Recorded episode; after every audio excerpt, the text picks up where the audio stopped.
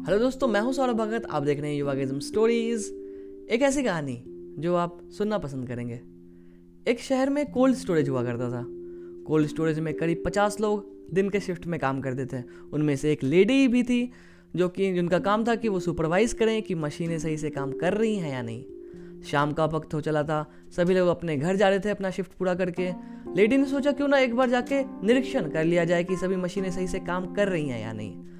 वो गई एक एक करके रूम्स में चेक करने लगी कि सारे फ्रीजर्स सही से काम कर रहे हैं या नहीं। ऐसे में वो एक रूम के अंदर मशीनें चेक ही कर रही थी कि अचानक लाइट कट गई और जो दरवाज़ा था फ्रीज का वो ऑटो लॉक था तो वो बंद हो गया।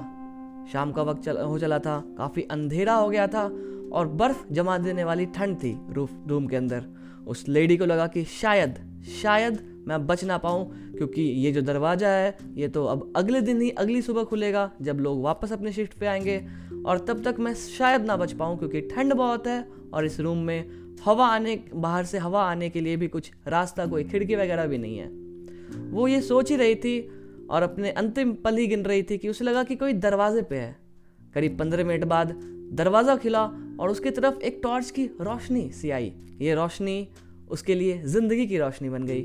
क्योंकि वो और कोई नहीं, बल्कि उस कोल्ड स्टोरेज का गार्ड था। गार्ड ने उस महिला को बाहर ले गया। गार्ड उस लेडी को बाहर ले गया, उसे एक कंबल दिया, और लेडी सोच नहीं पा रही थी कि ये इस गार्ड को कैसे आखिर पता चला कि मैं अंदर हूँ, क्योंकि मुझे तो लगा था कि शायद अब मैं बच नहीं पाऊँगी।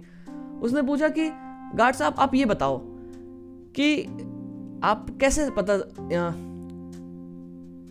वो काफ़ी आश्चर्य में थे। उसने पूछा, गार्ड साहब, आप ये बताओ कि इस कोल्ड स्टोरेज में इतने सारे कमरे हैं, इतने सारे फ्रीजर्स हैं, फिर आपको कैसे पता कि मैं इस वाले फ्रीजर में होंगी? आपने कैसे मुझे ढूंढा?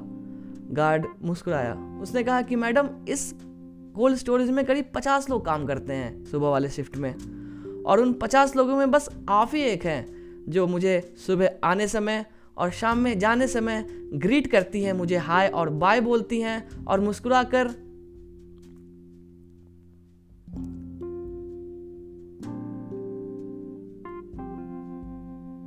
और आपके चेहरे पे हमेशा एक मुस्कुराहट होती है। लेकिन आज सुबह आपने मुझे हाई किया था मुस्कुराकर, लेकिन जब शाम में मैं लॉक कर रहा था गेट, जब कोल्ड स्टोरेज की तो मुझे याद आया कि मुझे शाम में आपकी बाय नहीं सुनाई दी। मैं काफ़ी चिंतित हो गया, मैं सोच, मैं मैं काफ़ी चिंतित हो गया। मुझे लगा कुछ गड़बड़ है, इसीलिए मैं टॉर्च लेकर अंदर देखने आया और भगवान और मुझे आप मिल गई। दोस्तों, ये छोटी सी कहानी है बट इसमें सीख बहुत ही बड़ी है। हम कभी भी ऑफ़िस गोवर्स हो, चाहे घर में भी कोई काम करने आते हैं तो उनको, उन पर हम ध्यान नहीं देते।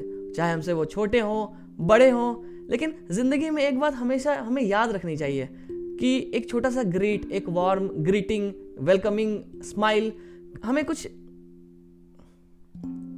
इसमें हमारा कुछ नहीं जाता, लेकिन हो सकता है कि वो एक छोटी सी स्माइल किसी के लिए बहुत बड़ी बात हो हो सकता है, बड़ी बात होती हो। दोस्तों, आज साल का आखिरी दिन है। सबने नए साल के रिजोल्यूशन बनाए होंगे। तो मैं चाहता हूँ आप एक रिजोल्यूशन और बनाएँ कि आप अब जब भी किसी से मिले या फिर किसी से पास करते हो रोज तो उन्हें स्माइल करके हाय ज़रूर करें। क्योंकि हो सकता है इसमें, क्योंकि इसमें आपका कुछ नहीं जाता। लेकिन हो सकता है एक छोटा सा जेस्चर आगे वाले के लिए बहुत मायने रखता हो। दोस्तों, मुझे कमेंट में ज़रूर बताएँ, ये छोटी सी कहानी आपको कैसी लगी? और अगर अच्छी लगी हो तो अपने दोस्तों के साथ शेयर करें, क्योंकि मैं हर रोज़ अपने पेज पे आता हूँ ऐसे ही एक छोटी कहानी के साथ। तो मेरे पेज को लाइक करें और अपने दोस्तों के साथ शेयर करके उन्हें बताएँ कि ज़िंदगी एक जंग है और उसमें हारा वही जो लड़ा नहीं।